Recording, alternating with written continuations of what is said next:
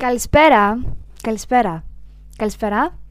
Με ακούτε; Είμαι η Ρένια, είμαι από τη Λάρισα. Τα μισά πράγματα από αυτά που λέω δεν τα καταλαβαίνετε, γιατί έχω λίγο, λίγο προφορά και αποφάσισα να κάνω podcast.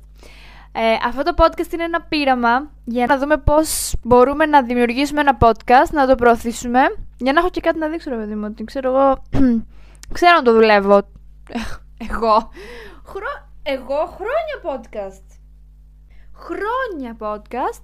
Γιατί είμαι wannabe social media manager, αλλά δεν με προσλαμβάνει κανείς. Έχω σπουδάσει ψηφιακά μέσα και επικοινωνία. Οπότε κάνουμε πείραμα. Είστε τα πειραματόζωα. Καλώς ήρθατε.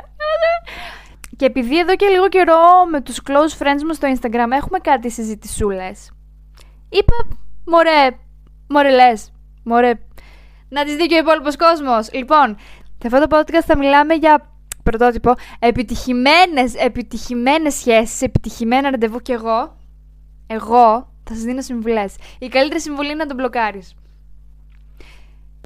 Δεν υπάρχει εξήγηση. Η καλύτερη συμβουλή είναι να τον μπλοκάρεις. Άμα δεν σου κάνει τώρα τη μαλακία, θα την κάνει κάποια άλλη στιγμή.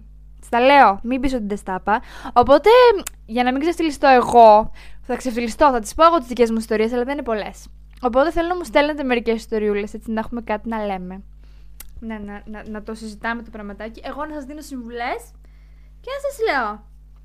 Οπότε, καλώς ήρθατε στο πρώτο επεισόδιο του podcast Μπλοκαρέτων.